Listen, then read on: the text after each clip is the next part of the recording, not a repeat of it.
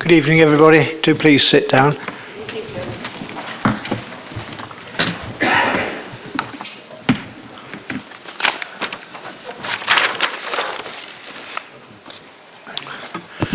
We have two public speakers at this meeting t- this evening. Barry Drinkwater and Doug Perry, Chairman and President, respectively, of the Uttlesford Licence Operators and Drivers Association. And I believe uh, Coun- uh, former Councillor Doug Perry will be speaking first. So if you'd like to come forward.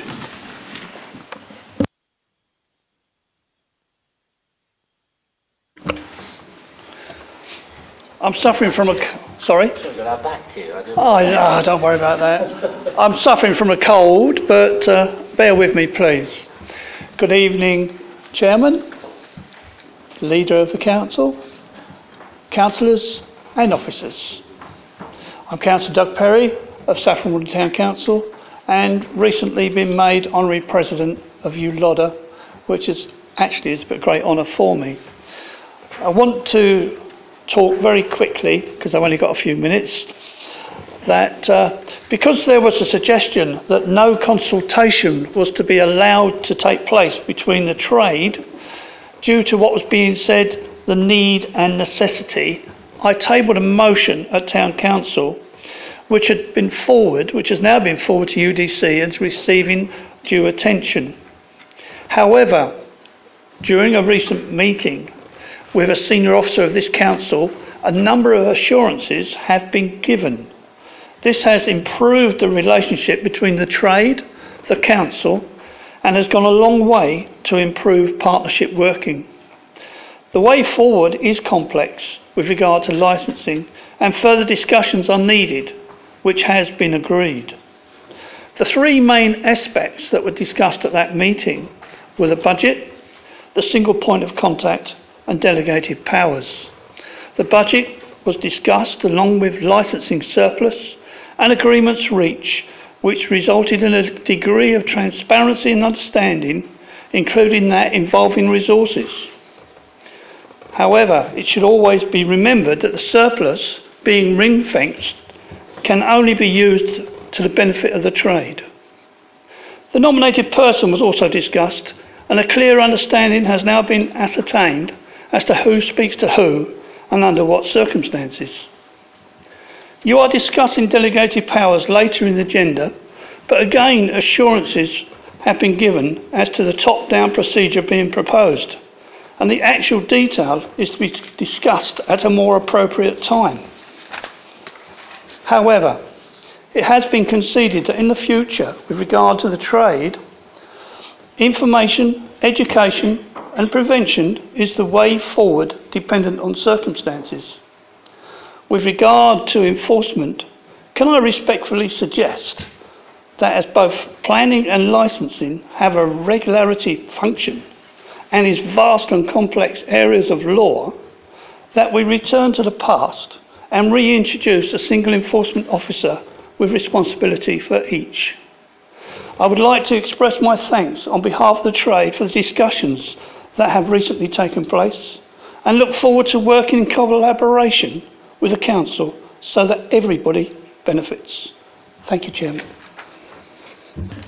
Thank you, Mr. Perry. I now call upon Barry Drinkwater to come forward.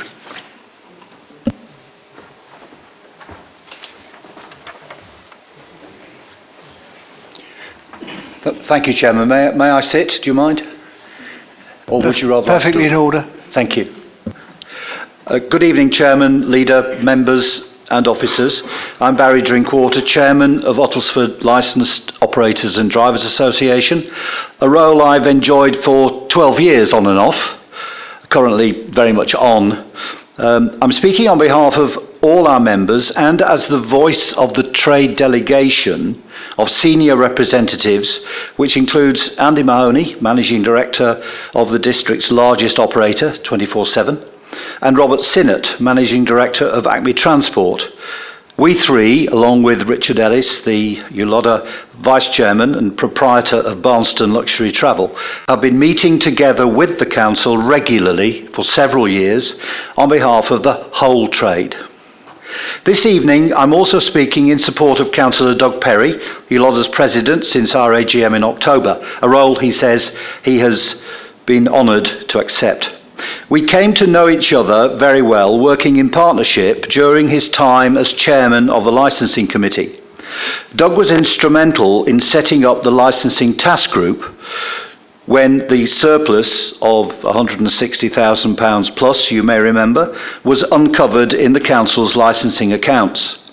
The licensing committee resolved that the surplus derived entirely from licence holders' overpayment of their council licence fees should be returned to the trade via a ring fenced licensing reserve and insisted that officers should work closely with the trade by discounting the fees until the funds were exhausted, forecast to be three to five years. Michael had been our single point of contact as the Council's lead officer and effectively head of licensing. I refer to Michael Perry, of course. The taxi and private hire trades grew immeasurably on his watch. Uttlesford now has over 1,500 licensed drivers and 100 operators. He was both a lighthouse giving out clear messages to the trade about policy and practice, and also the rock on which a few license holders foundered, came to grief under his enforcement regime. It was agreed from the outset that we would meet every year to review the licensing accounts in some detail, to make sure that the budget was justified and to protect the trade's position ad infinitum in order to avoid any repeat of the Council's conduct in its administration. In short, to go forward with the interests of transparency and best practice paramount. We wrote to Dawn French on the day of Michael's retirement with the question, What next, please? And the hope that she would be happy to engage with us on this and other matters as her predecessors had done. The Assistant Chief Executive Legal's exercise of delegated powers was of concern going forward, and of course that is on your agenda this evening, as Doug has said. The enforcement regime, on which we shared our views with the Scrutiny Committee in the summer, uh, is, is also a matter that was of concern to us. Dawn kindly agreed to meet the usual trade suspects with uh, Tony Cobden as newly appointed licensing lead officer on 31st of August. We enjoyed a convivial hour or so together and look forward to, had the vision of, working in collaborative partnership on licensing matters, with a lighter touch when it came to enforcement. In short, it boded well.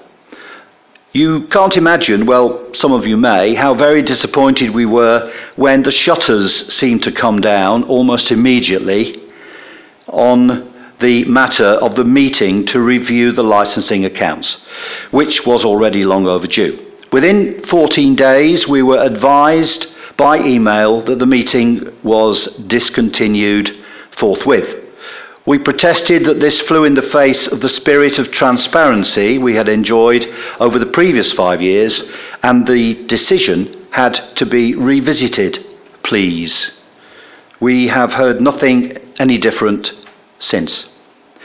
Meanwhile, our reading of the report on the 2016 17 budget monitoring for quarter two presented to Cabinet on the 1st of December indicates that the licensing reserve has not changed since the end of the last financial year. And there is, if we read it correctly, £16,000, or 10% of the original £160,000, still to distribute.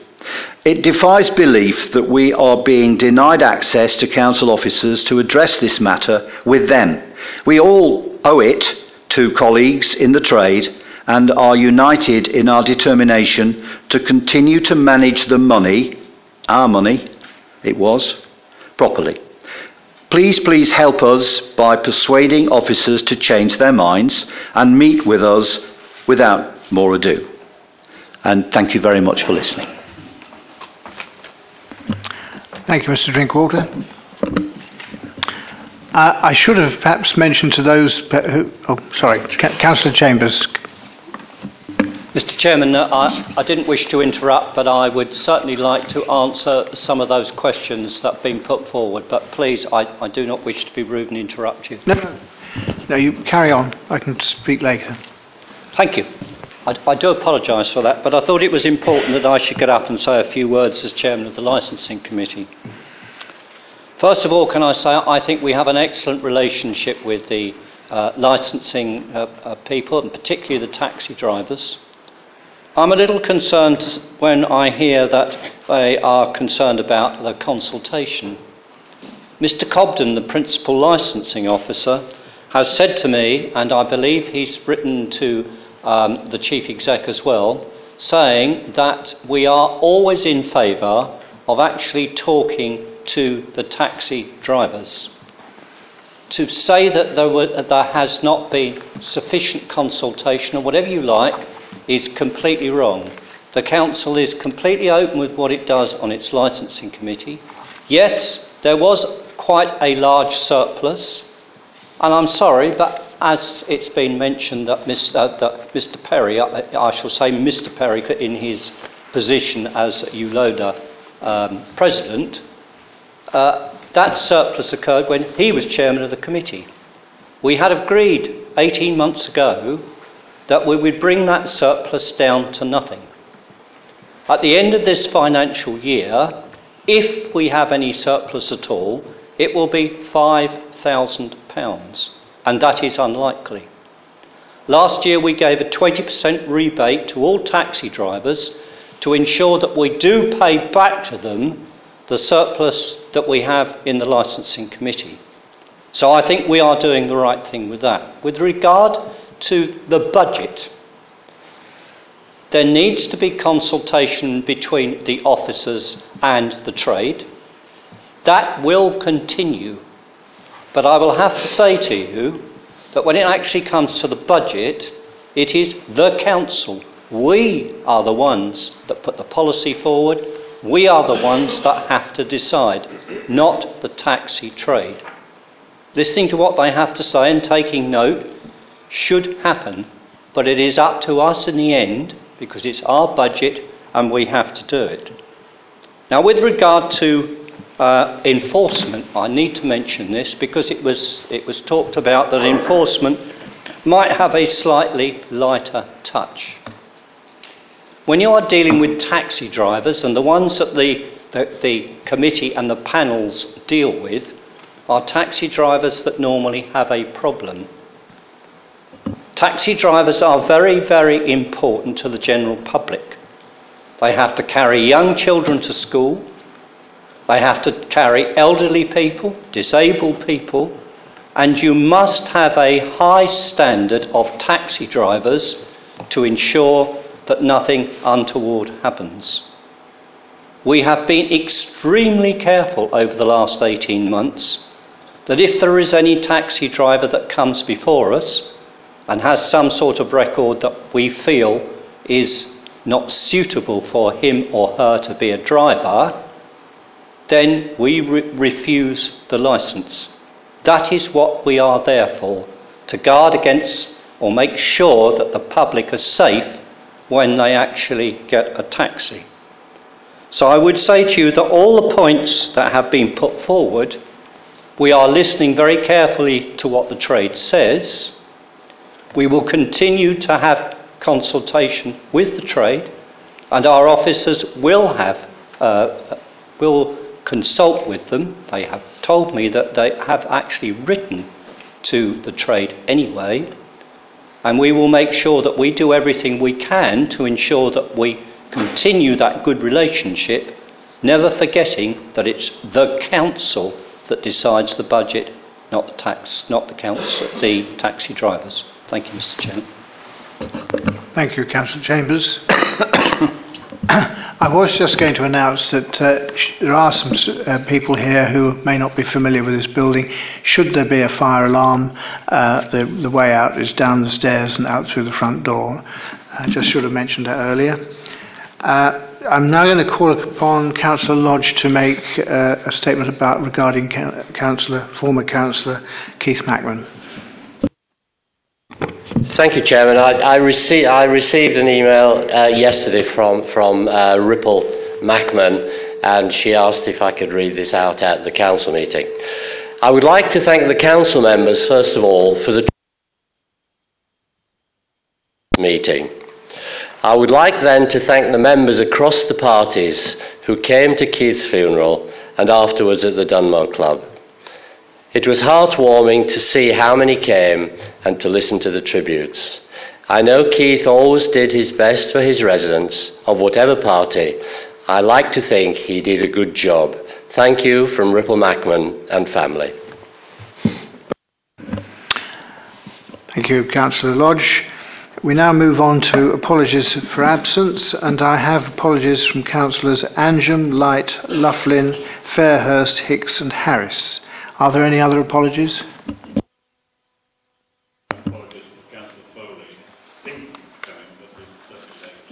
Thank you. Chairman, did you have Councillor Artis on that list? I sent the apology in earlier. Thank you. We have Councillor Artis as well. Thank you.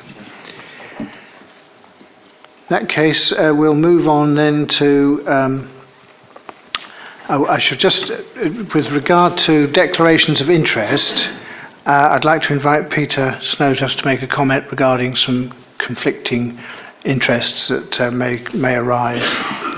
If that's Yes, um, I was asked to compile a list of um, twin-hatted members, uh, members simultaneously of the district council and either the parish uh, or town councils or county councils. I've compiled a quick list, and I thought I'd just read them out so to save members having to make declarations separately.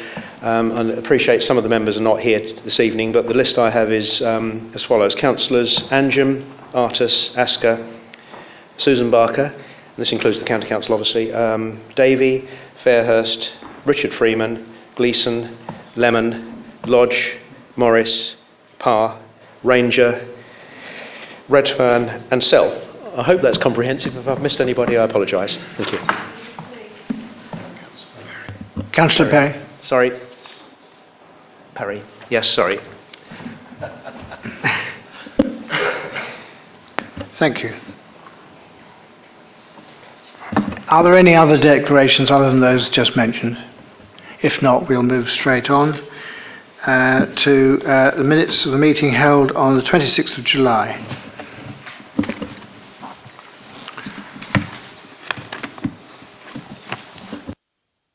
Is this a correct uh, record of the meeting?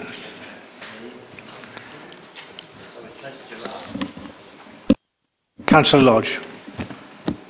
Um, thank you. No, um, under this, this is under C20.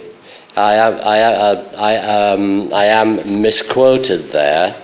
Uh, I think, as I mentioned to you earlier, as this is a subject of a code of conduct complaint, there has been a careful transcript produced, and I believe that uh, the monitoring officer has that. Uh, can I suggest that that is substituted for the incorrect words? Thank you.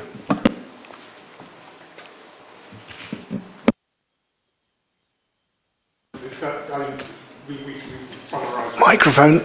Maybe members need to know what the difference is between the minutes and the. Sorry. Um, I mean, it'd be helpful if, if you could indicate the, uh, the, the disagreement with the minutes so that members can approve the correct. Uh, Um, correct yes, certainly.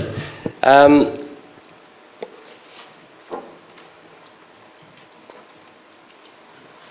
if I can read, I think I, I, I, will, I will read. I will read, read the transcript, uh, which was that I said, "Thank Mr. Chairman. I have good news for former councillor, Uh, UDC Council chairman, in that in the current process that the planning committee working group is working rigorously and carefully on providing the evidence, and, and this does involve getting the infrastructure right."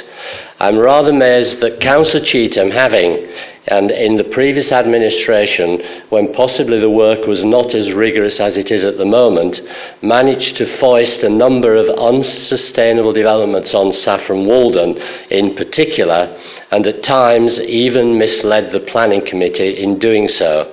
And I find it hypocritical that she is standing up and saying this now. The minutes as they are written suggest um, that the administration misled the planning committee.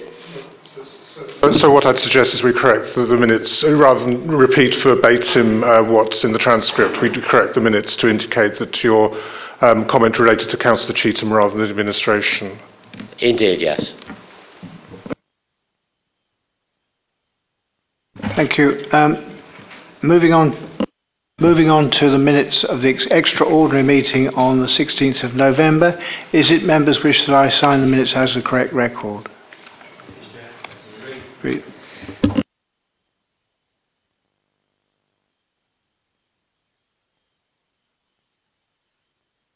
Matters arising.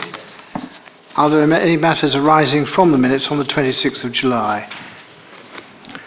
Uh, I think I'll just go through the page. Uh, Sorry? Yeah, Councillor Dean. I have a matter arising regarding the minutes of in November. Thank you. Shall I? So that, it doesn't apply to the 26th of July? No, no. No. Thank you. So I'll now move on to the, yeah, the minutes of the meeting held on the 16th of November. Councillor Dean. Yes, thank you, Chairman. This um, relates to the discussion that took place at that meeting on the local plan, and uh, we had members of the public there, and uh, obviously a, a debate about potential um, new settlements. Um, my, my question, I'd like to put my matter arising as a question to Councillor Susan Barker. The subject is that on the it relates to a freedom of information request that on the 21st of October 2016 uh, at 8.35 precisely there was an email sent from a resident I'll call it district resident N made the following freedom of information request and I quote could you please send me copies of all correspondence between Uttlesford and South Cambridgeshire relating to the option of including a new settlement at Great Chesterford in Uttlesford's draft local plan. On the um, 9th of November, the uh, 1445, the council's response that was sent in summary said that the council refuses to comply. UDC is exempted from providing the information as to do so would interfere with the quote safe space it needs to develop a local plan telling the public what it had done, had been doing, would affect the integrity of the decision making process.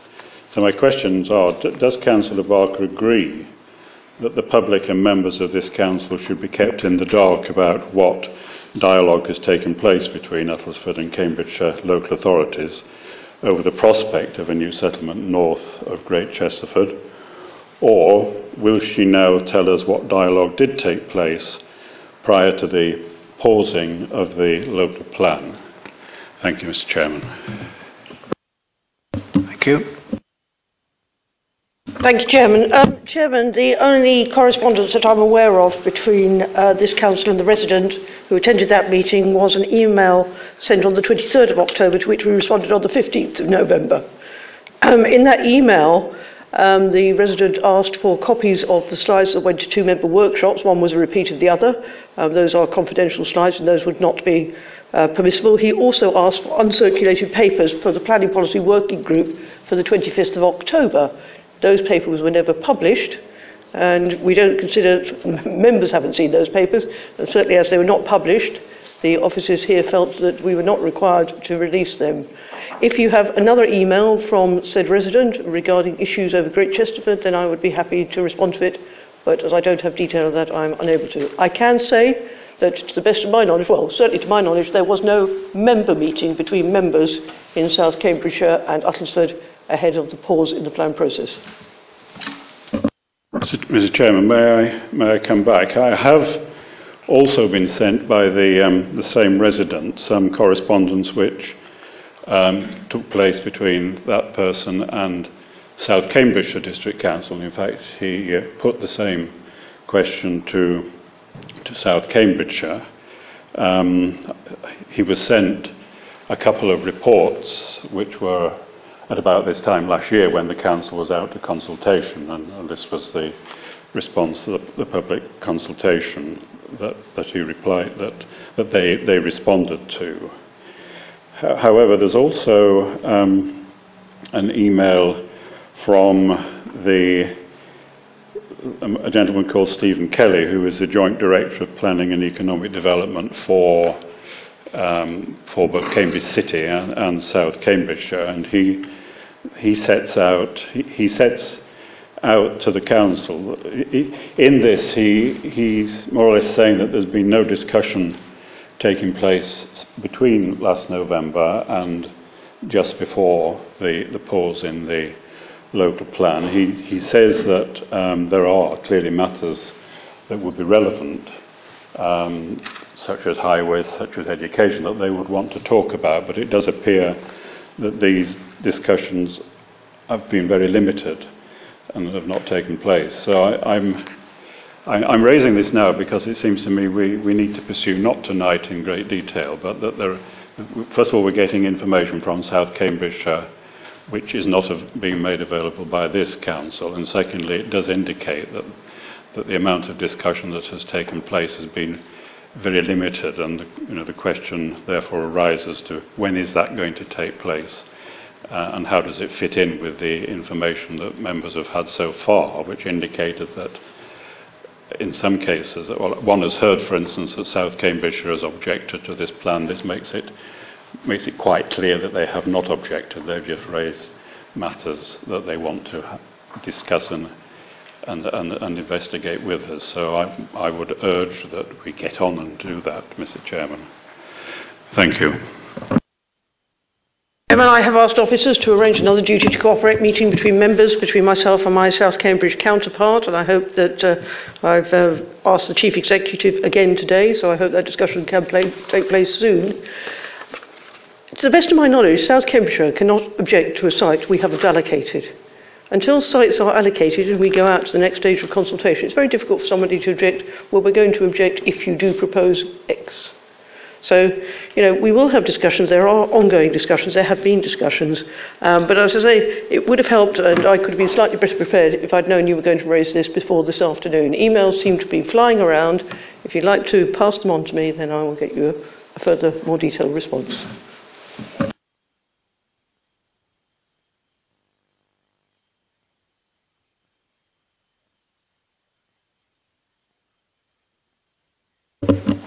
I'll now move on to item four, the report of the Independent Remuneration Panel.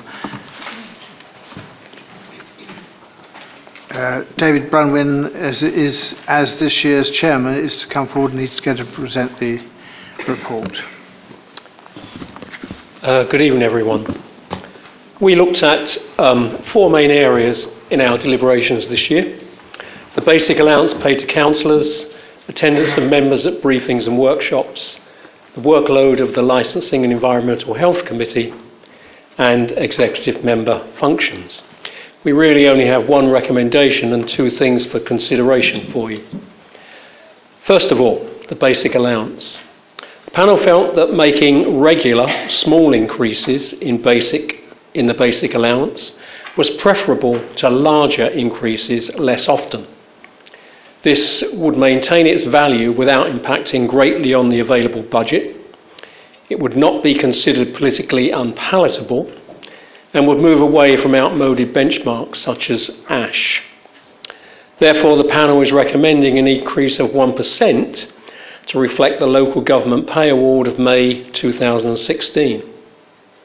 If accepted, this will raise the hourly rates for councillors to £9.81 for 2017 18, with an annual cost of £2,700, as well as impacting on all SRAs benchmarked to that allowance. We noted that one of the group leaders has suggested that a thorough analysis of time commitment should be carried out as a possible option for the 2018-19 review. The second point we looked at was attendance of members at briefings and workshops. We explored how the scheme of allowances might be linked to attendance at workshops and briefings as a way of encouraging rather than compelling such attendance. We noted that there exists no annual schedule of program or program of relevant workshops and briefings, that no record of attendance was kept, and that none of the training events was mandatory. Moreover, for the greater majority of members, financial reward was irrelevant anyway. And we also noted we consider that there is a strong case for a programme of member training and development, as the leader of the council has suggested. But first, it's essential for the council to set out its expectations for such a, a proposed programme and the commitment expected of its members. Third thing we looked at was a consideration for a proposal of remuneration of the Licensing and Environmental Health Committee members who attended extraordinary meetings. In the last three years, there's been 14 extraordinary licensing meetings in each of those years.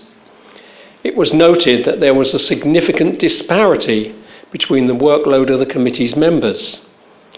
We therefore explored the possibility of a small SRA similar to that paid to members of the Planning Committee, although the latter is linked to a requirement for the committee members to attend site meetings on a regular basis. Attendance at irregular licensing, committee meetings was a matter of availability, and therefore the panel felt it would not be equitable to pay such an SRA to all members of the licensing committee we would note that were the Council to consider or decide to change the structure of the licensing committee meetings to ensure a more equitable sharing of duties, then we would not rule out the payment of a small SRA. Finally, we looked at the workload and responsibility levels of executive members and decided that these had not significantly altered in the last year. We concluded that collective rather than individual decision making was the norm at Uttlesford and so make no further recommendations. Thank you. Thank you, Mr. Bunyan.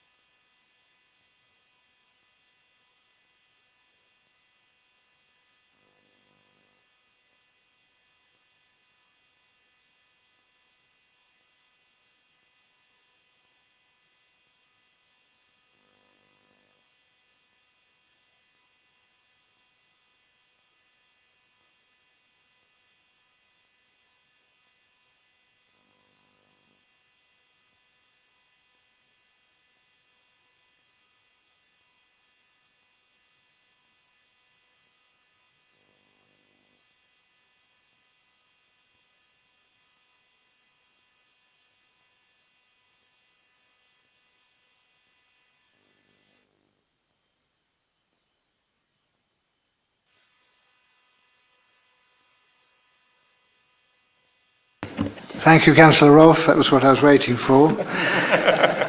Do I have a seconder? Uh, Councillor Chambers. Those in favour?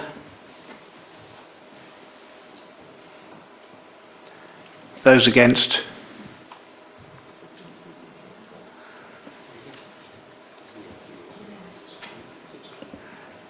Carried. Yeah, thank you.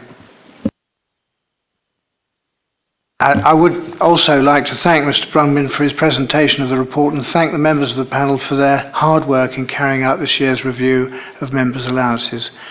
One of the panel members, Janet Pearson, retires from membership of the panel at the conclusion of this report, and I would like to thank her on behalf of the Council for her conscientious endeavours over the three year period of her term of office. Mrs. Pearson is travelling to visit family in Australia, and I would ask that our thanks and best wishes are passed on to her. I now move on to Chairman's announcements, and I have a long list of uh, uh, functions that I've attended since July.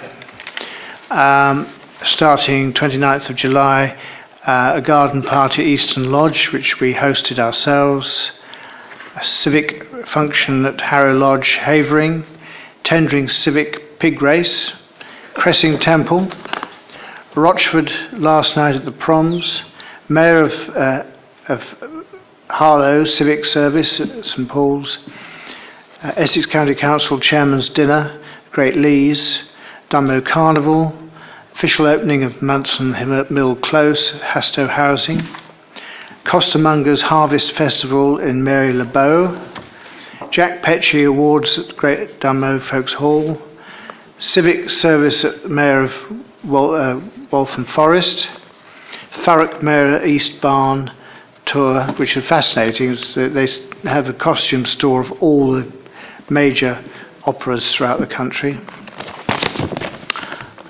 Major uh, the, uh, um, the Mayor's Gala at Castle Point, Southend, South Benfleet. Quiz night at Foakes Hall, Great Dunmow, which we ran, was successful. South Cambs Mayor reception. Uh, Brentwood Mayor of Brentwood organised a, a fireworks 5th of, 5th of November, an event which we really ought to consider doing ourselves because they made a huge amount of money. Uh, so I'd recommend that uh, perhaps uh, Jeffrey Sell has a look at that and sees if he might have a go at it himself. 13th of November, we had a remembrance service in Saffron Walden, which I attended, and finally uh, a, a, a function at Basildon civic dinner. That was on the 18th of November. That's my announcements. Uh, point of order, Chairman. I think you've missed one very important engagement out, and that was last Saturday when you were married, and for which you receive our hearty congratulations. Thank you.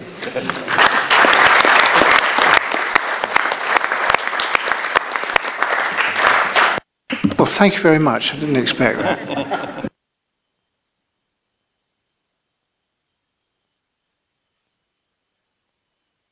Uh, next item, we've moved uh, the youth engagement report, uh, item 11.4, uh, up till now because there is some young members of that, I think, here.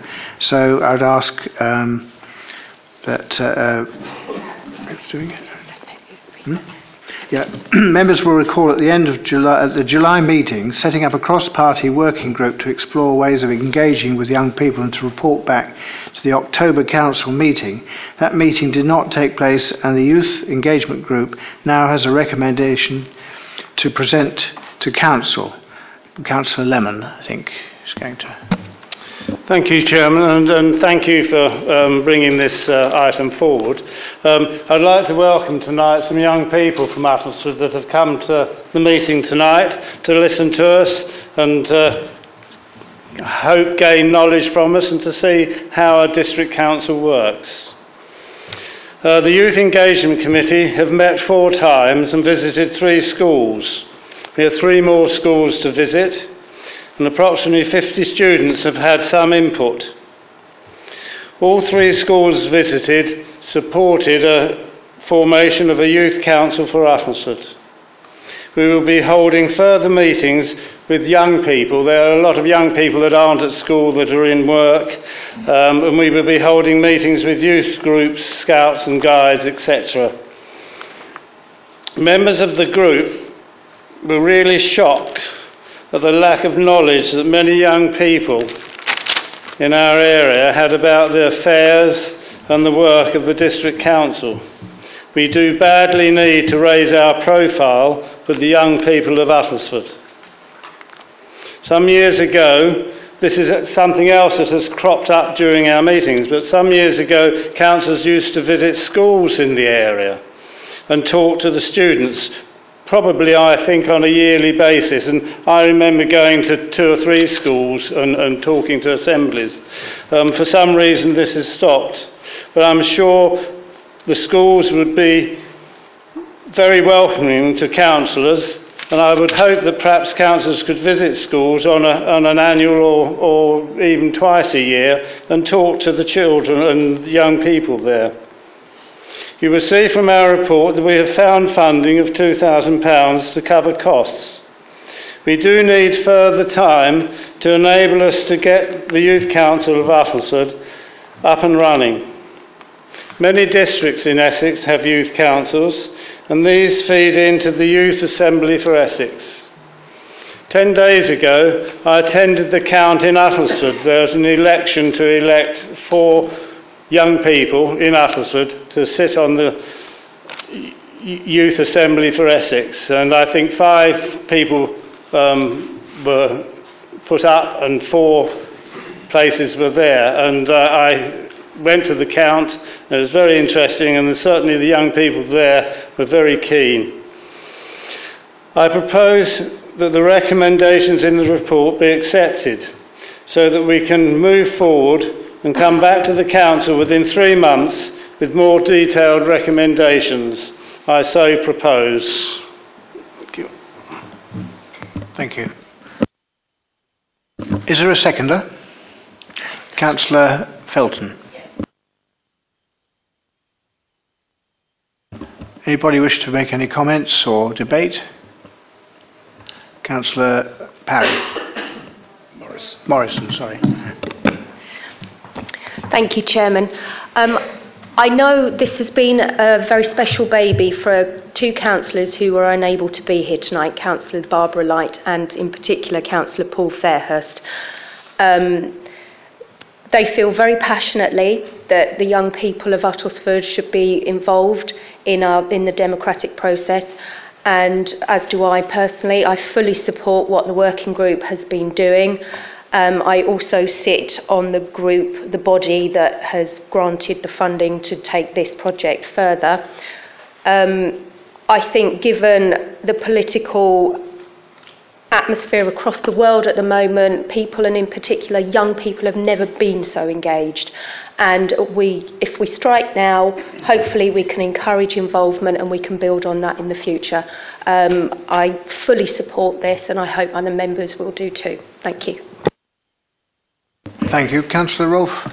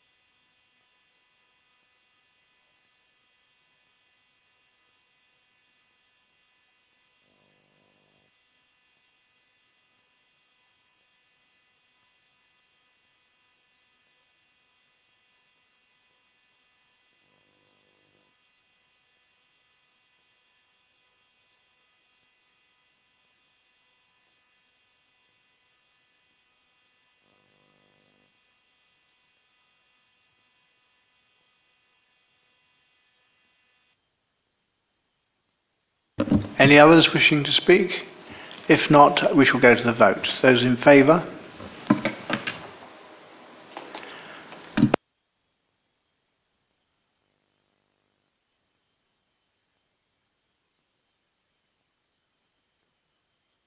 Moving on to item six, uh, I ask uh, Councillor Rolfe to uh, speak. So, uh, Thank you, uh, Chairman. And just following on from that, um, the week before, uh, we had what I think is one of the most uh, uh, enjoyable evenings in our calendar. It only happens every second year, and that's the Community Achievement Awards. Um, you know the process. Um, uh, communities uh, put forward uh, somebody who has done outstanding work uh, in support of their community, in support of others. And when you listen to the commendations, it is absolutely humbling uh, the dedication, the time that people spend in their community. And I, I think it's great that we're able to recognise in a small way uh, those great people. And then, uh, before I uh, came uh, this evening, which is the reason that I missed the council briefing, which is the reason that I wasn't in a position to nominate the proposal, uh, but uh, I, I, I went to uh, the, the, the, a little food bank celebration. Um, uh, it was a recognition of the volunteers that uh, are, are um, uh, functioning the, uh, the food bank, which is now not just in Saffron Walden, it's in Dunmow, it's in Takeley, it's in Thaxted. Uh, I understand there's an arrangement in Stansted as well.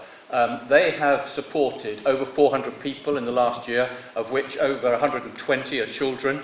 Now, it is a sad reflection of our time that that is necessary, but if it is necessary, then uh, you know we should celebrate uh, the, the work that these people are doing, the, the, food that's coming in, of which they've got plenty, the volunteers, of which they've got so many uh, that uh, you, you know they almost uh, don't know what to do with all the volunteers, which is absolutely fantastic. So uh, that again is a, a, a good story, and a combination of that and the community too. I think it just reflects the great things that are going ac- on across uh, across our community, and we need to celebrate them and broadcast them more. So. Uh, coming on uh, to the next uh, a bit of uh, positive news is that uh, I'm very pleased to uh, ask uh, uh, Marie Felton to be the lead member uh, for member development and training. Um, it's something that we've talked a, a, a lot about. It came up in the um, member allowance discussion. Uh, it's something we're not very good at in, uh, in. We want to get better. Other councils are better than us. Uh, we can learn from them. It came up again, again in the peer review that there's more to be done. Uh, delighted that uh, this is a cross-party group. Um, there's uh, uh, somebody from each of the others, including uh, independent Mark Lemon, and uh, we very much look forward to uh, your work and your recommendations. And whether uh, taking away some allowance if we don't turn up to meetings is one of them, uh, you can be the, uh, you know, the, the, the judge of that. But that's not really, that's a side uh, point. The, the, the key point is not just at election time when, when new councillors come on board, but throughout their lives, their continual uh, development uh, and uh, training. So that's great. Um, so Marie is a new lead member uh, reporting to Simon Howell's portfolio. Um, just to uh, three other comments about uh, the portfolio. Um, Tom Goddard ceasing to be the, uh, the lead member for sport. Uh, Paul Davis uh, ceasing to be the lead member for communication and customer service. And I think we'd already announced, but uh, just to tidy this up, Terry Farthing has ceased to be the lead member for depots, maintenance and highway rangers. Uh, a combination of work pressures um, has, has, has made it difficult in a number of instances. Uh, the work will be picked up by the Cabinet member, so there will be no loss of momentum in any of those areas. And uh, if we need to appoint new league members in due course, then we will certainly do that. It's something, as, as all executive appointments are, are under constant review. Um, I think that's all, uh, Chairman, at this point, because devolution, I think, is, a, is, is another agenda item later on. So, thank you.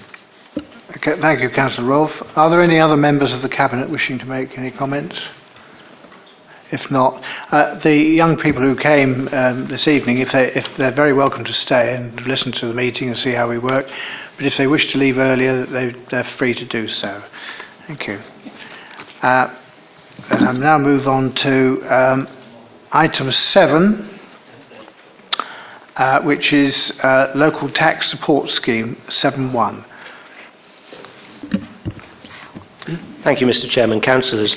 Um, this paper deals with the local council tax support scheme for 2017-18 and it's an area of spending for, for the council that probably has more visibility than almost any other area and certainly as much scrutiny as, as any other area, primarily because we're required to consult annually on this and we do a consultation which has many hundreds, uh, in fact over a thousand responses uh, and there are frequent papers to scrutiny, to Cabinet, and ultimately to Council. It's a decision that Council has to take.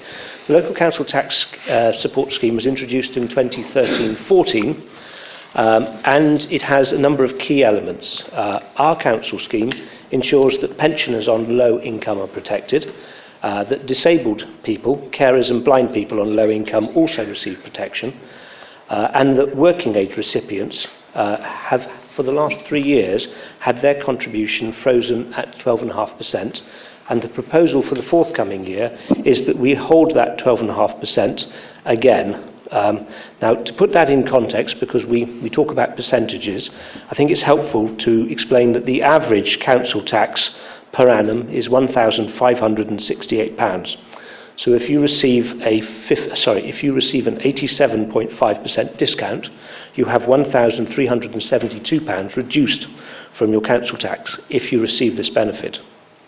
Um, this means that a recipient who's of working age will pay £196 a year, £16.34 a month, alongside uh, somebody who pays the full amount of £130 or effectively £3.77 a week compared to over £30 for an average council taxpayer across the district.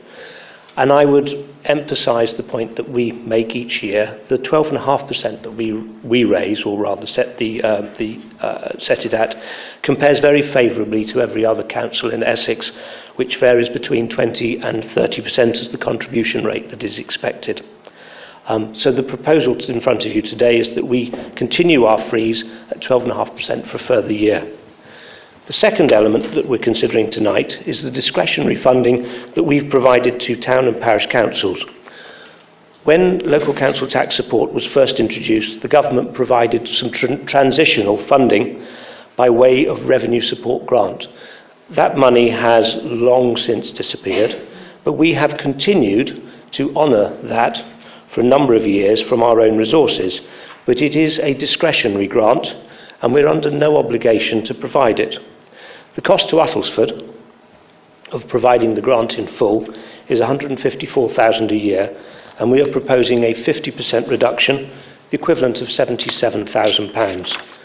Um, you've seen the table which sets out uh, the contributions that that will require from parish and town councils to give you an example, Saffron Walden Town Council uh, will receive £28,000 less. That's the equivalent of about 1.5% of its total budget.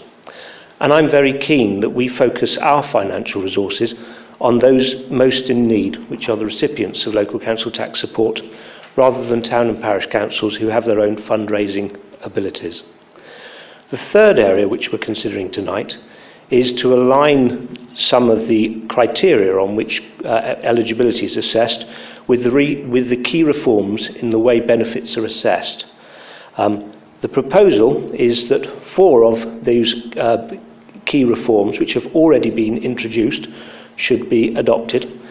Issues such as uh, no longer being able to backdate a claim from six months and reducing that to one month Similarly, the period in which somebody can be absent from the UK to be reduced from 13 weeks to 4 weeks. Um, and there are two areas which are being proposed for later in the year, we believe. And we are proposing that one of those continues to be an eligibility criteria. So we will not remove the severe disability premium where another person is paid universal credit, the carers element, for looking after them. Now, we go through a consultation every year, um, and uh, the results are set out in the uh, uh, council papers tonight. Uh, it's not a referendum, I need to emphasise that. It is asking people's their opinion. But we do try and reflect the views of local residents. We want to balance what we can afford with what the wider population would like us to, to do. I do need to emphasise that although we are a wealthy area, there is no direct correlation between the wealth of this organisation, the Council, and the fact that we are a wealthy area. Um, I would like it to be different, but the reality is um, that being a wealthy area does not mean it is more affordable for us. Um, and we do have some challenges ahead. And it's in that context that despite the financial strength of the Council this year, we are proposing the reduction in the uh, contribution or the subsidy that we provide to town and parish councils. It's a complex issue. I'm not sure we ever get it completely right or quite right, and I recognise there are lots of different views around this. I would point out that the contribution, keeping the contribution rate at 12.5%, continues to receive strong support from the consultation, with over 71.6% of recipients responding. Um, the proposal to, keep the, to reduce the parish and town council grants um, received the support of 63.8% of the consultees. That compares to 93.5% last year. And of the, those measures to align um, the way we define eligibility, the majority supported uh, those in the case of five of the six measures, the only exception being the one that we're proposing to exclude. Um, like you, I read all of the consultees' results or, or, or, or comments. Uh, it is a complex issue, and I can see that um, it's often reflected in the responses, uh, but nevertheless, I find it a very valuable exercise. But the recommendation is as set out that the Council approve the local council tax scheme for 2017 18 as recommended to Cabinet on the 1st of December and as set out in this report. Thank you very much. Uh, thank you, Councillor. Um, I now, Councillor Howell, I now call upon Vic, Councillor Ranger, who I believe has an amendment. Uh, thank you, Chairman. I would like to firstly thank uh, Councillor Howes for his clear and concise description of the proposals. However, I would like to table an amendment to the recommendation. I have um, provided Mr Snow with copies of the amendment, which he is now going to distribute to members. And if this proposal, Mr Chairman, receives a seconder, then I would like to speak to it later. Councillor, would you like to just hang on while uh, Peter Snow takes Certainly will. That's my intention, Chairman.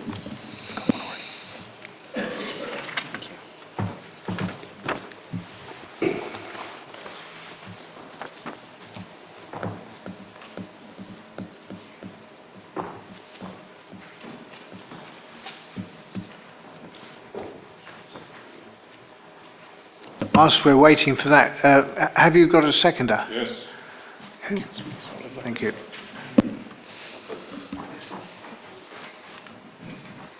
Is that a seconder for the... Doesn't know what it is yet. Oh, it does now. Right.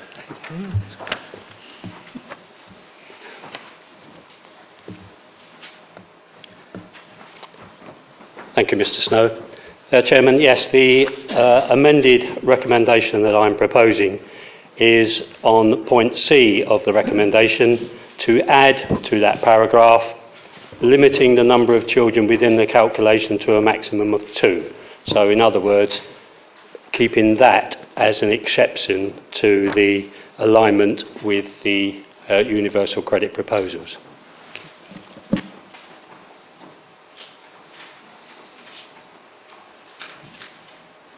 Councillor Oliver, do you wish to speak on the subject? Uh, not at this stage, Chairman, but I have reserve the right to speak later on if necessary. Councillor Ranger. Thank you, Chairman. Um, Chairman and other fellow councillors, um, it may help to illustrate my desire to move the amendment to Council Howe's proposal if I offer a brief family background. Colleagues have no doubt heard of Rangers football team. Well, me, my family, could have made up a second team. Not that we would have been effective in the Scottish football leagues, but that would tell you how many we were, or we still are, in fact. My parents both came from working class families in Walthamstow. My parents never claimed benefits. My father worked as a cabinet maker during the day. My mother did evening work at a local factory. While she was at work, my dad turned the living room of our house, the only room on the ground floor, into a woodworking area, creating cabinets and other pieces for private clients. The floor would be covered with shavings and the house filled with the smell of the glue pot bubbling away on the gas stove. I learned an awful lot about veneering and French polishing, as well as basic carpentry skills during my early years, and also that there is no substitute for, building, for work in building self worth. My father used to vote Labour, but he changed to being a Conservative voter when Harold Wilson raised income tax by one penny. He viewed that as a disincentive to the working man firmly believing it would reduce effort and consequently output.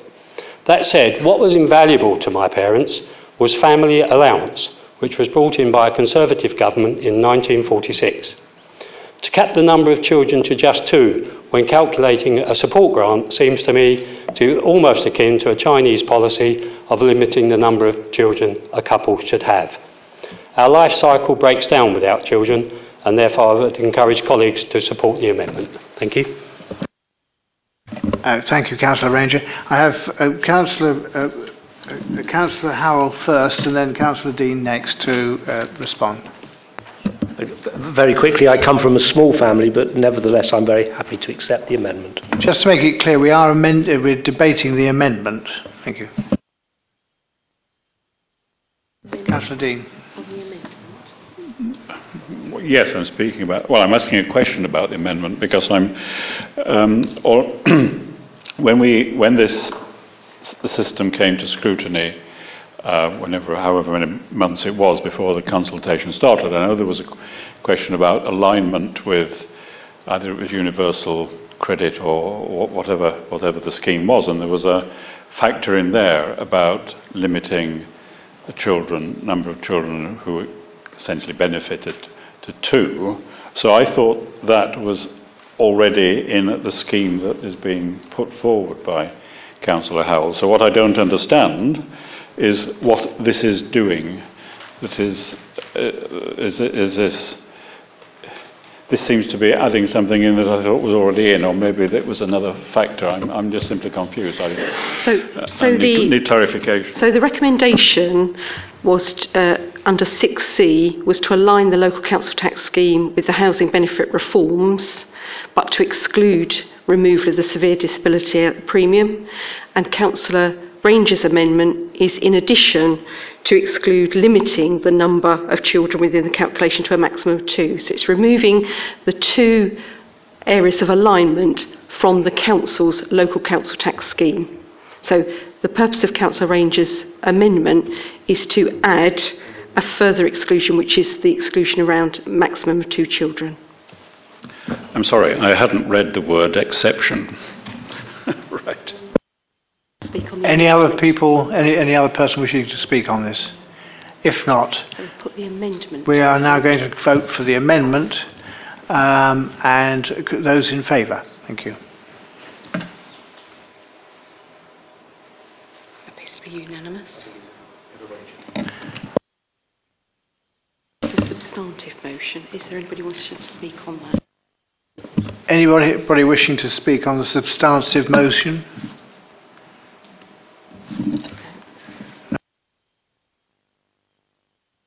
So I'm now going to ask you to vote uh, on the uh, uh, on the substantive motion as a whole with the amendment. Those in favour?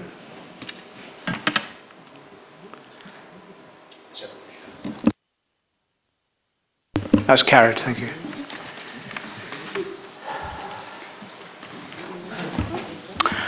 We now move on to item 7.2, which is the Great Dunmow Neighbourhood Plan.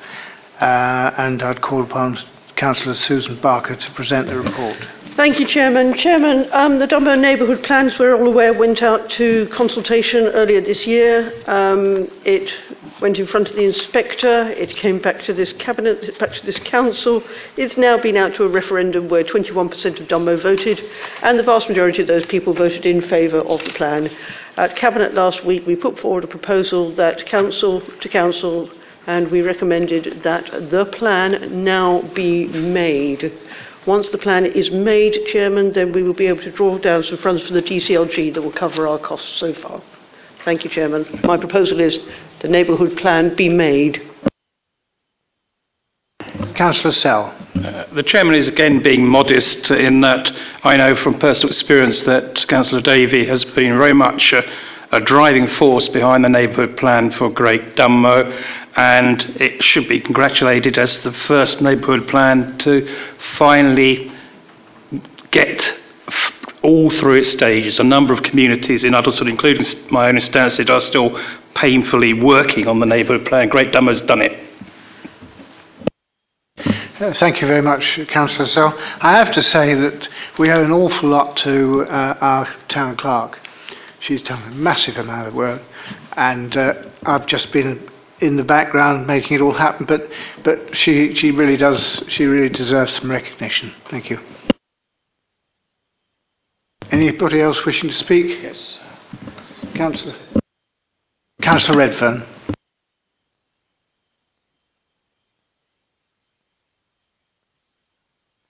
It's flashing. Okay.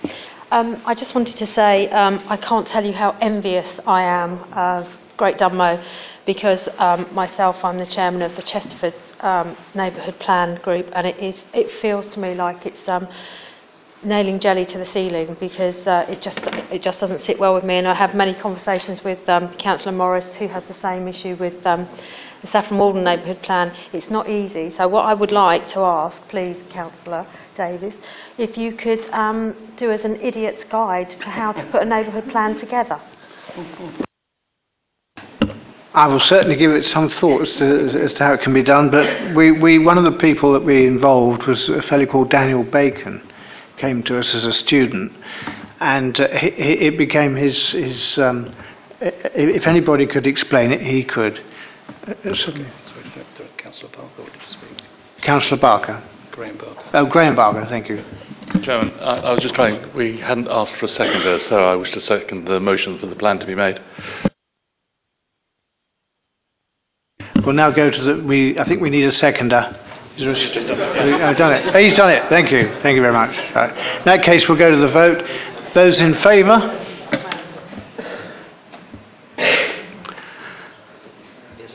Unanimous. Thank you.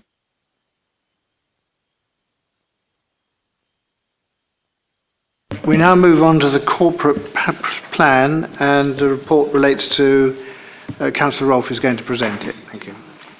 Thank you, Chairman. And um, as it says in the paper, uh, we update our plan on an annual basis. Uh, but I, would like to thank the Chief Executive because um, helped to give us a discipline this year that uh, I, I, think has been very helpful. Um, so I draw your attention to uh, paragraph 11, which is the vision, uh, working together for the well-being of our communities and to protect and enhance the unique character of the district. Uh, I think we all respect that um, one of the challenges of, of Uttlesford is that you have to move forward at the same time respecting your past. Um, and uh, you, you, know, I think uh, the, the, the, the, plan um, endeavours to do that. So, uh, within that vision, uh, there are key themes uh, which you'll have seen, but I'll just take you through those. Um, the first is to promote thriving, safe, and healthy communities. Health and well-being has been a key aspect of our work uh, for about 18 months, two years now, and it's important it's embedded in the plan. The second heading is to protect and enhance heritage and character, the point I was just making about uh, where we are, where we live. Um, supporting sustainable business growth, the uh, other arc of the, um, of the tree. Um, and finally, uh, and underpinning all of that, uh, maintaining a financially sound and effective council. Uh, and underneath each of those headings, I won't read them out obviously, but uh, there are a number of examples of how that will work. And sort of a, a, a core running through that is this whole idea of place and community leadership.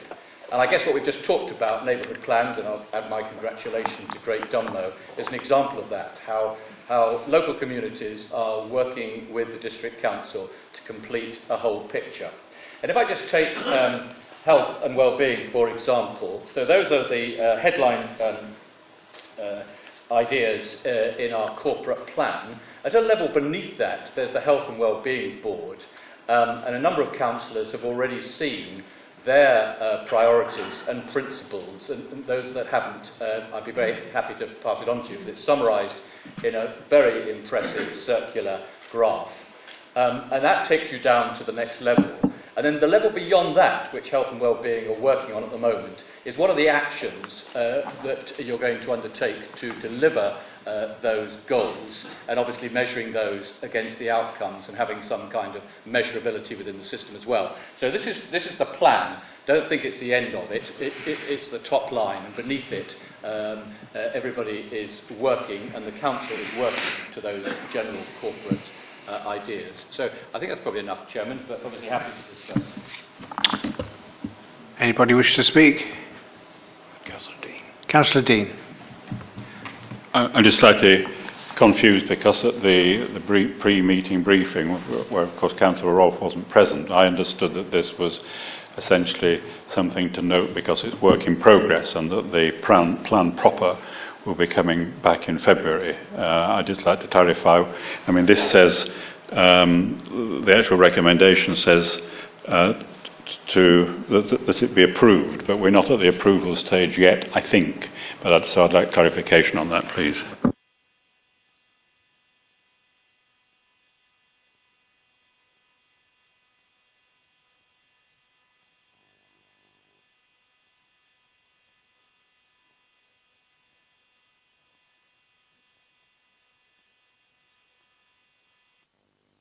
Thank you. We move on then to item 8, devolution update. Councillor Rolfe.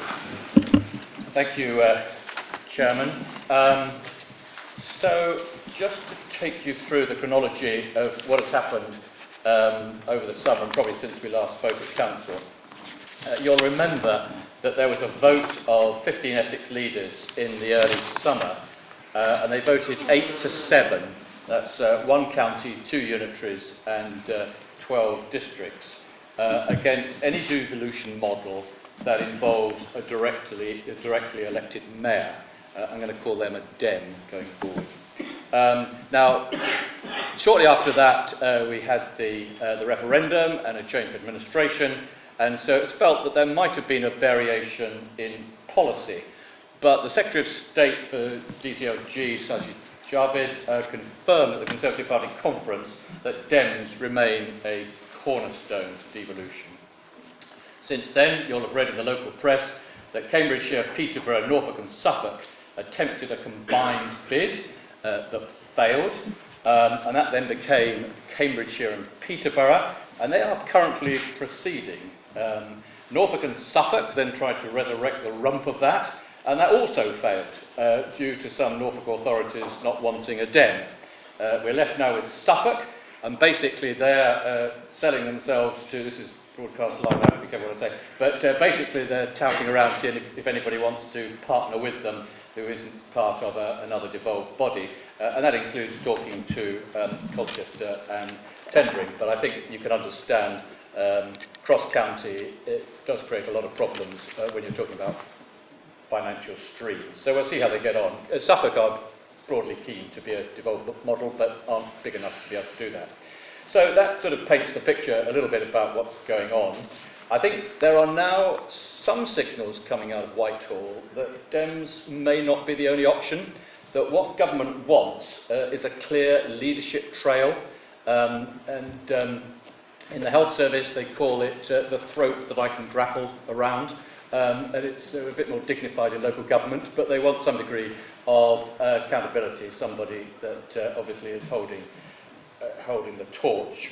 Um, we're currently waiting for the outcome of the local growth fund, and I think that's going to be quite significant. Uh, to give you an example, I think CELEP have put in a bid for about 250 millions, and we're waiting to see how much they get. In terms of whether devolved bodies get a lot more of the local growth fund than non-devolved bodies. I think it'll give you a little bit of a clue of the direction of, of, of government, but uh, we wait to see that shortly, I would imagine. But meanwhile, um, outside of any devolved structure, um, Essex is uh, working on uh, both uh, the Essex economy, and uh, we had a present today, today from the Essex Economic Commission, um, a report on the Greater Essex Economy 2016, uh, entitled Enterprising Essex Opportunities and Challenges. And um, within that, uh, they talk of key challenges being raising skills and qualifications, developing opportunity sectors and technologies, improving transport infrastructure, expanding availability of suitable workspace and commercial premises, and supporting coastal districts. I'm very happy to circulate this to anybody that would like to see it. It's uh, quite a long read, but it, it is interesting. So there is this, you know, uh, background work happening, and then in addition to that, we also heard uh, about a, a, body that was set up during the devolution discussions, Pan Essex Growth and Infrastructure Framework, uh, looking what, at what particularly we need, uh, infrastructure we need in Essex to drive our economy forward. So, so work is carried on, but, carrying on, but not necessarily in, within a devolved uh, model. Um, and um, you know, clearly there's no governance about the outcome of the uh, recommendations in terms of how they're taken forward on a collective basis. Uh, and there's at the moment no central uh, government money flowing through it, as it would with the devolved body. But nevertheless, um, uh, work, work is carrying on. And, and um, in West Essex, we are looking at economic development. We're not very good in West Essex at uh, bidding for SELEP type money, although we do have uh, one important bid actually uh, in this time round. Um, so a combination of the uh, London Stansted Cambridge corridor groups, which is uh, West Essex and uh, East Hertfordshire, will make a, a, an appointment uh, of somebody who will look at uh, the economy of the, um, uh, the M11 uh, corridor area in terms of how can we take advantage of available monies and better focus uh, our demands. And um, we're also looking at uh, collectively at health and well-being in the West Essex um, and, and the skills agenda as well. Um, as we've said in this council chamber before, for too long, um, the tertiary um, qualification in Essex is absolutely out of alignment with um, uh, uh, what, what business uh, needs. Um, and uh, it's to everybody's advantage, obviously, if we can, if we can better do that. Um, it, when the um, growth, the Economic Commission spoke, they talked about good employment in Essex, uh, but we're lagging in Essex behind on productivity, and as you know, the country as a whole is lagging behind the rest of Europe, so uh, we're really lagging, um, and we are poor on skills, level four skills. So there, there are some good areas to, to, to work on to focus. I think, um, uh, finally, the last thing I'd like to say, uh, Chairman, is that um, we will uh, get together as a subgroup uh, in the new year uh, sort of take account of, of what I've said in, in terms of some of the lessons that would have come out uh, in the Growth Fund and um, some of the further budgeting details, some further indications from Whitehall, uh, just in terms of how we align all of those points. I hope that's uh, what Council was uh, expecting, um, but there's no substantive change uh, in terms of the devolution model since we last spoke. Thank you, Chair. Thank you, Councillor Rolfe. Anybody wish to make any comments? If not, we shall then move on to uh, the members' questions to the leader, executive, and committee chairman. We have 15 minutes set aside for any questions to the leader, members of the executives, and committees. Councillor Morris. Thank you, Chairman. Um, this is possibly a question for the leader, for Councillor Rolfe, or it could be for Councillor Wells. Um, we heard about six or so weeks ago about the proposed closure for Carver Barracks. I just wondered whether we could have an update on the proposal for the sports facilities and athletics track. Thank you.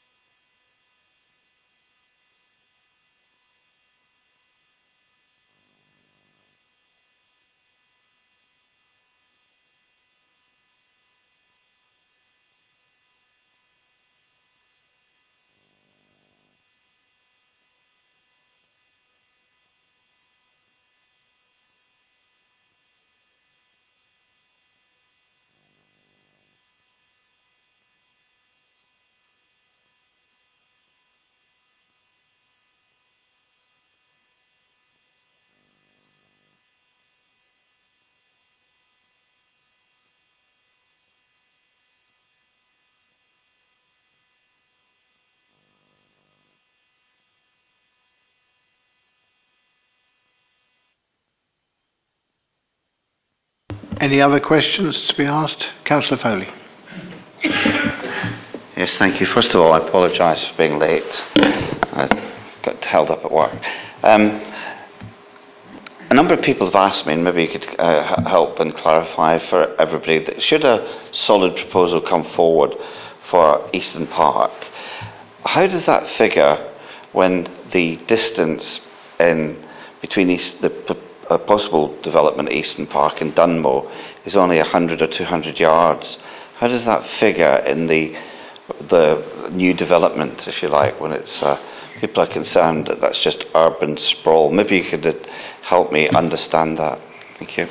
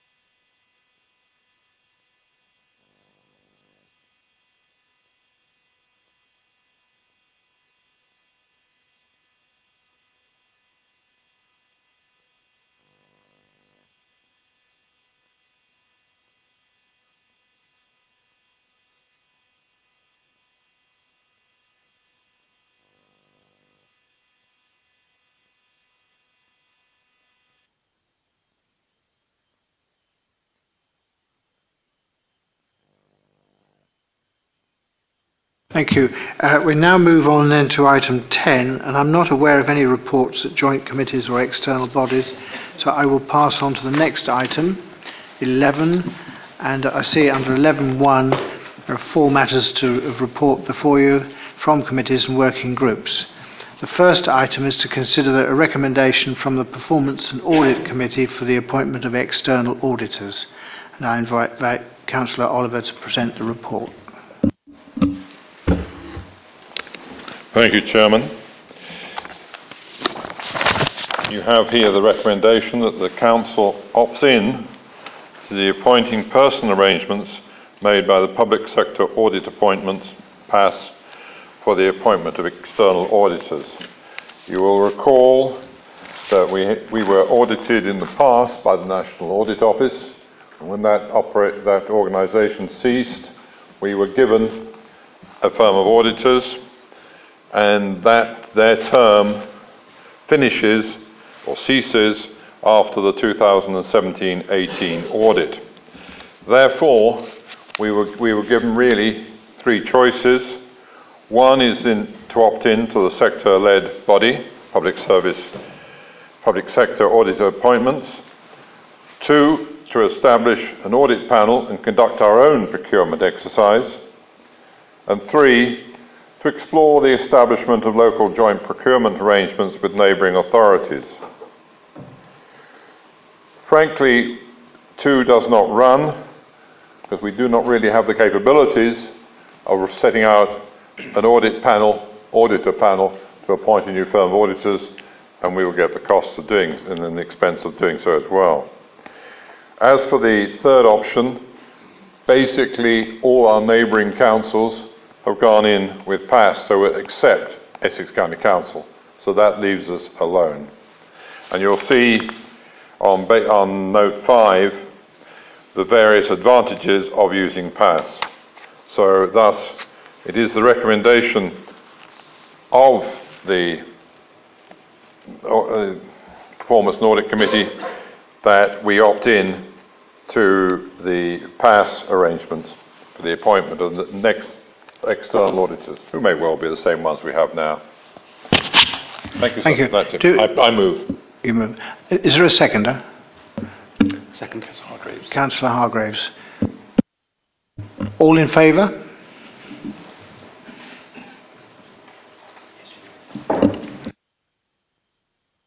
Passed. We now move on to uh, 11.2, review of parliamentary bound boundaries, and I ask Councillor Howell to present the recommendation of the Electoral Working Group. Thank you, Chairman. Councillors, um, we had a very positive meeting on the 6th of October, and I'd like to thank colleagues for their very uh, productive input at that meeting. Um, Specifically, we were asked to consider the Boundary Commission's proposals for the Saffron Walden constituency, uh, and we welcomed the proposal that the constituency should comprise the whole of Uttlesford. Um, it reflects the current administrative boundaries and the strong community ties that exist, and we felt that that was very much uh, a, a recommendation to be welcomed.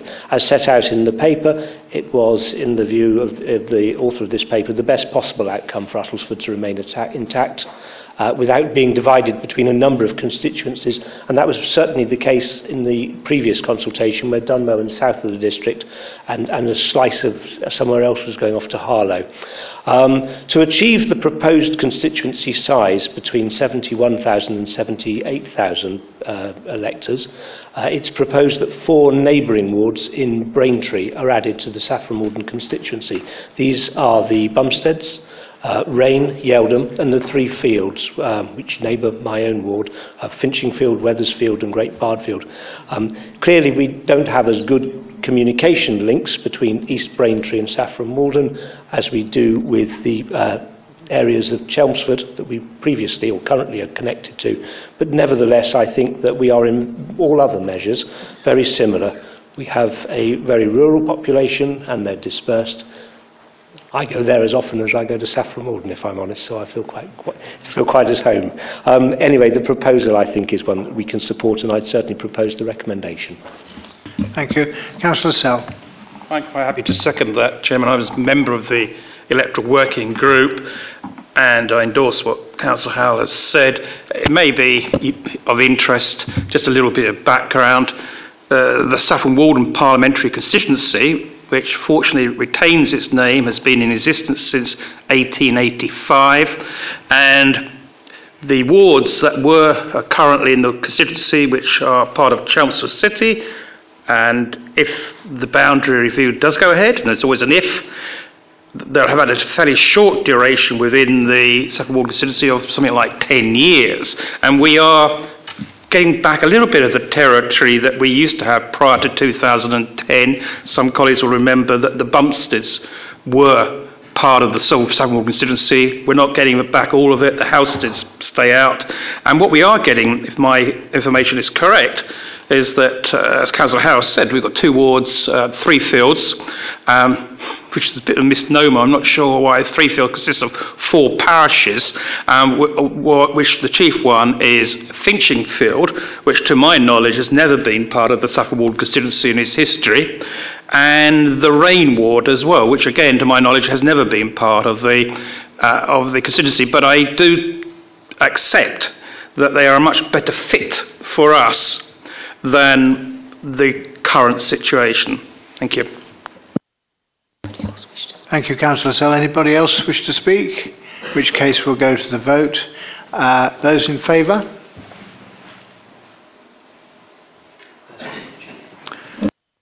Carried. Thank you.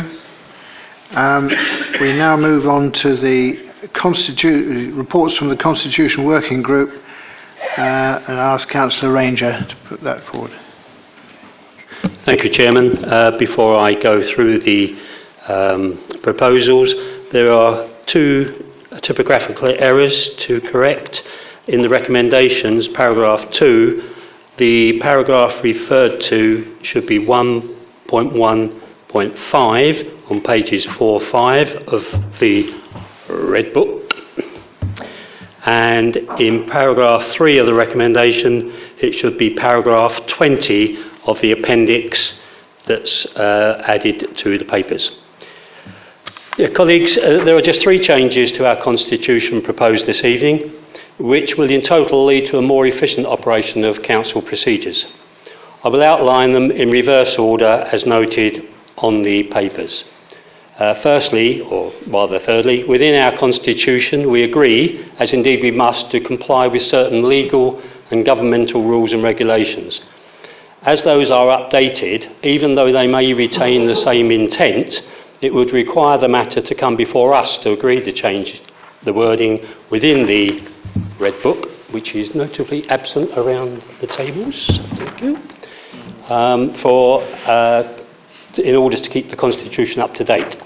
That's got to be a bit of a nonsense, really, when we could empower our monitoring officers to make the changes, advise us through the members' bulletin, and issue the replacement Red Book pages for insertion. Secondly, the CWG is recommending that an additional paragraph be added to the overview and scrutiny procedure rules to allow a call in to be withdrawn, and then the chairman of a scrutiny meeting can cancel the call in meeting or not set one as the case may be. Within the proposed paragraph, there is a proviso for the meeting to go ahead if the scrutiny chair feels it is in the public interest for it to do so. Lastly, the one change that members may feel some unease about is to remove matters arising from council and committee agendas. Cabinet and working groups are not affected.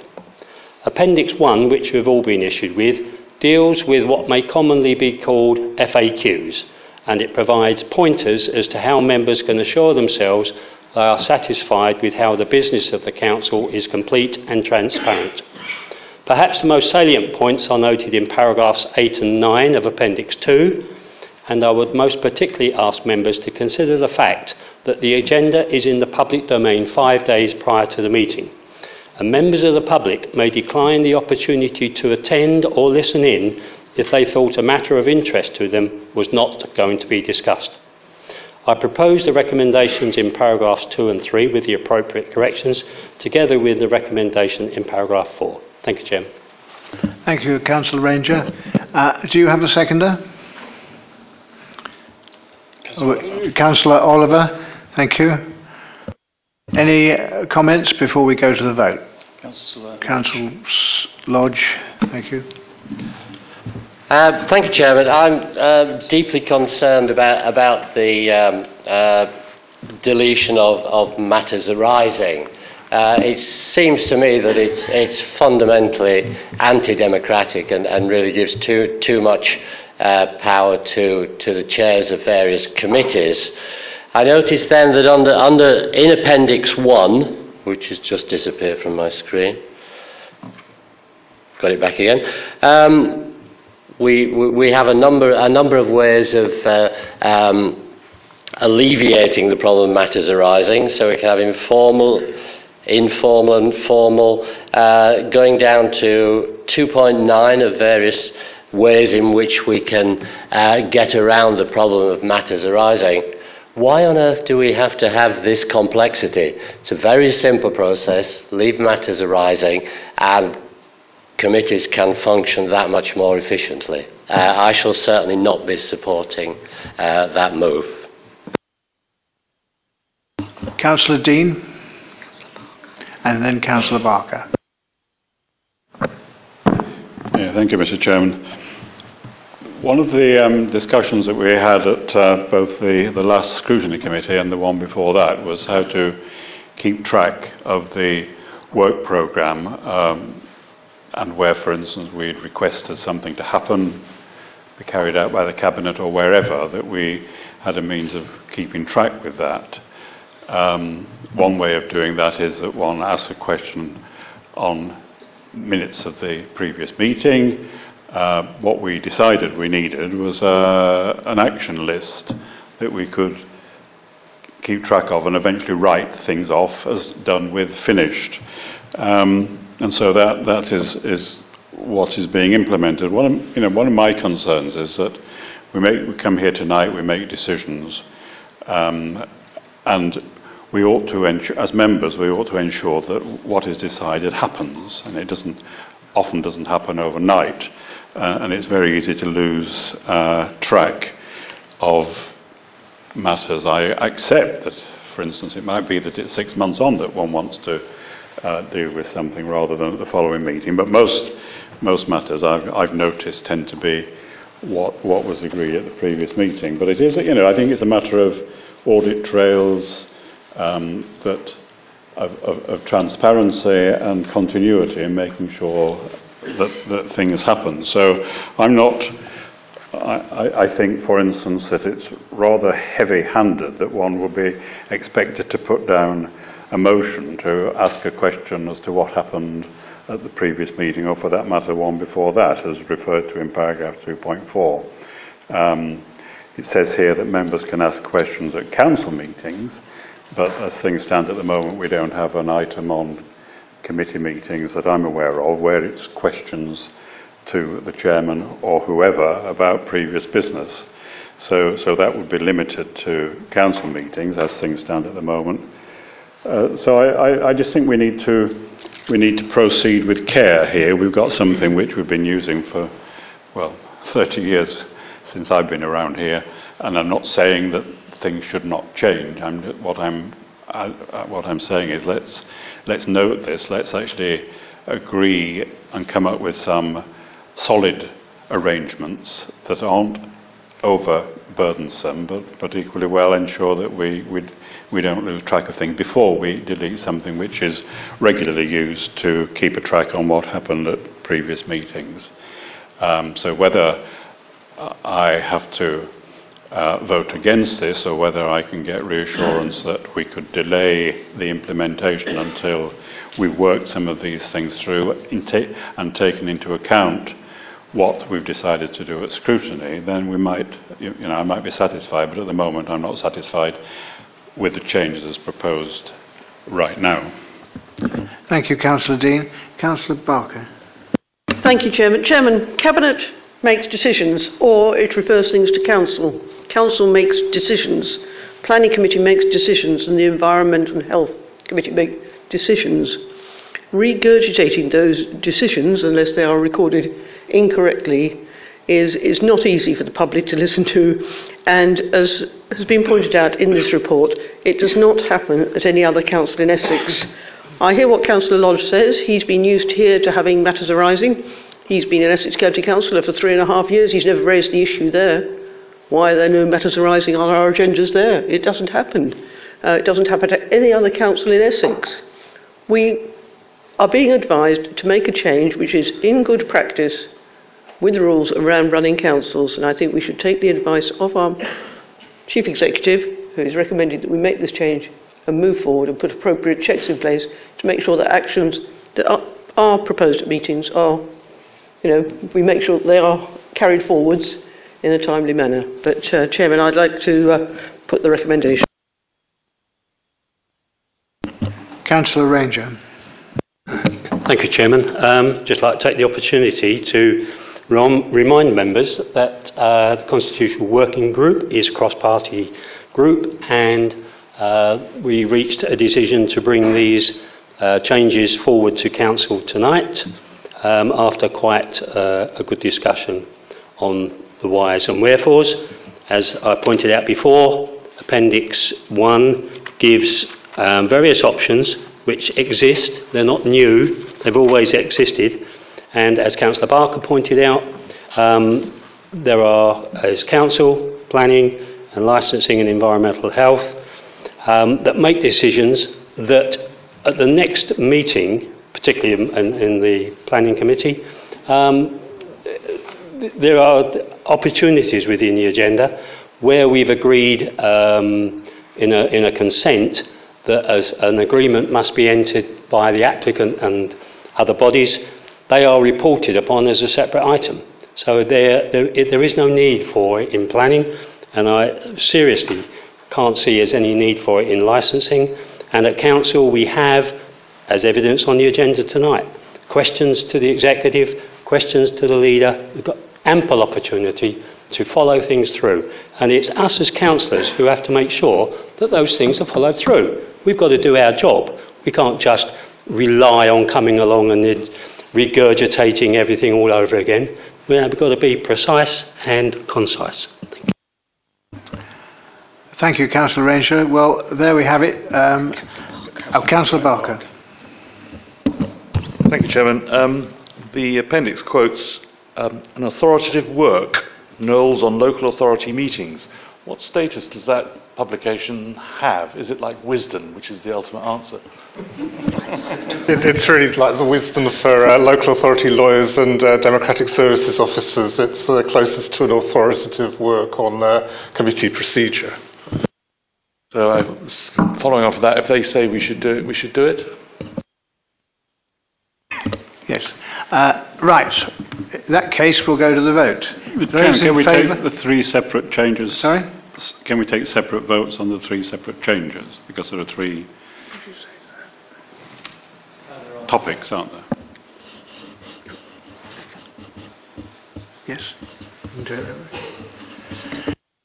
Uh, Very well, we'll do it that way. Sorry.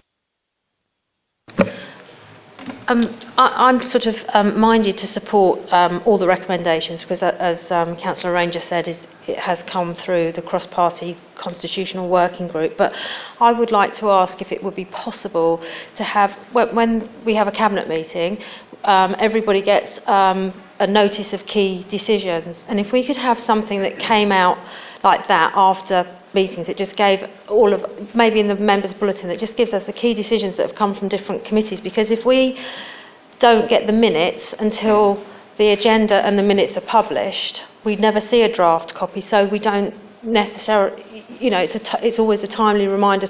You know, with my parish council, we get a copy of the draft minutes straight after the um, parish council, so you know if there's something you want to, to follow on. I just wonder if, I'm not saying it has to be absolutely everything, but if there are just some key, key decisions, then I, I would be happy to support that.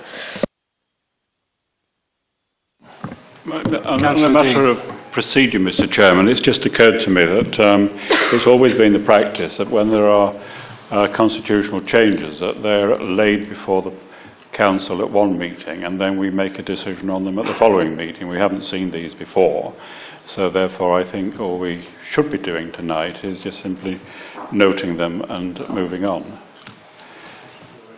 We w- We'd be breaking the constitution if we actually vote on this tonight.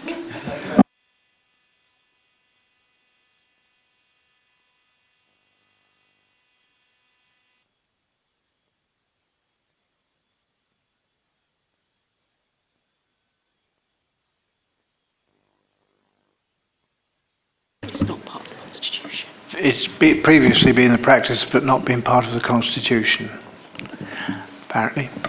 These, these recommendations one by So we will now go to the vote on each of these items in turn. Uh, before you do that, can I make a comment? Sorry? Can I make a comment to Councillor Redfern's? Chief Executive. So in response to in response to Councillor Redfern's comments and your comments, Councillor Dean, about an action list and progress update, we can facilitate that because indeed we officers do generate a list of key decisions so that obviously officers so we can share that with with members accordingly. Councillor Ranger. Thank you, Chairman, for allowing me to stand again. Um, I refer members to their red book. Oh, sorry, I'm the only one with one here. Um, changes to the Constitution. This is page 246.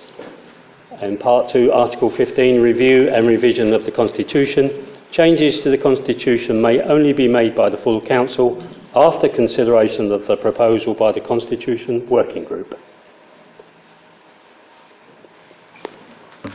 Thank I you. Rest my case.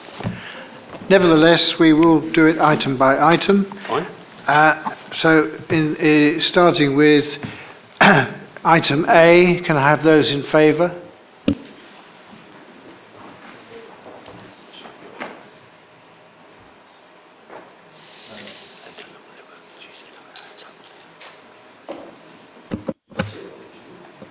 Those against? Two. Three, possibly. There we. Thank you. So that's carried. Item B, change of overview and scrutiny procedure rules. Those in favour?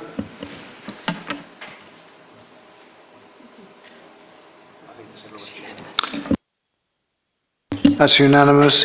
And item C, inclusion of powers to allow the monitoring officer to make routine changes to keep the constitution updated. Those in favour?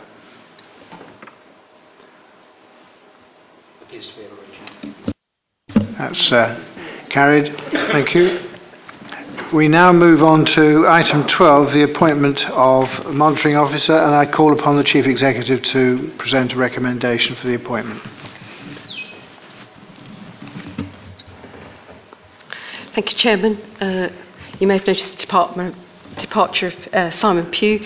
Uh, this item is to recommend that Simon Pugh is appointed as the monitoring officer. This follows the retirement of Michael Perry, uh, after which uh, uh, Mrs Oliver was appointed monitoring officer and then following her retirement we are now in a position where we need to appoint a new one and the recommendation that that appointment is to uh, Simon Pugh. Thank you. Any comments? Councillor Chambers? Mr Chairman. Proposed. Is there a seconder? Yep. Councillor Howard. Rolfe? Those in favour? Yes, that's unanimous. Unanimous. Thank you. Is somebody going to go out and fetch him in again?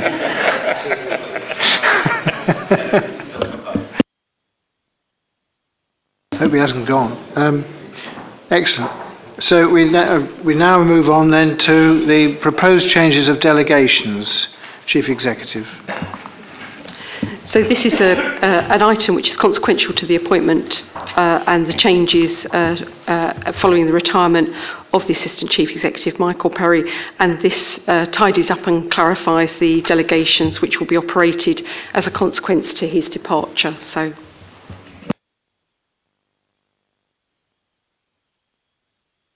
Councillor Chambers. So proposed, Mr Chairman. Thank you. Seconded, Councillor Lemon. All in favour?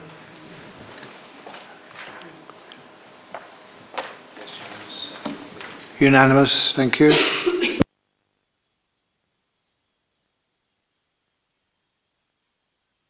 We now move on to item 14, an investment opportunity. Hmm? Right. Uh, which I shall read out to you. There was originally to have been a part one report on investment opportunity, but that is now all to be considered in part two of the meeting, so this item is withdrawn and will be considered under part two as it is commercially sensitive and the Council is subject to a non-disclosure agreement. This is the only matter to be considered in part two. Uh, and we now move on to other items. Any other business before we... I, I haven't had any notification of anything.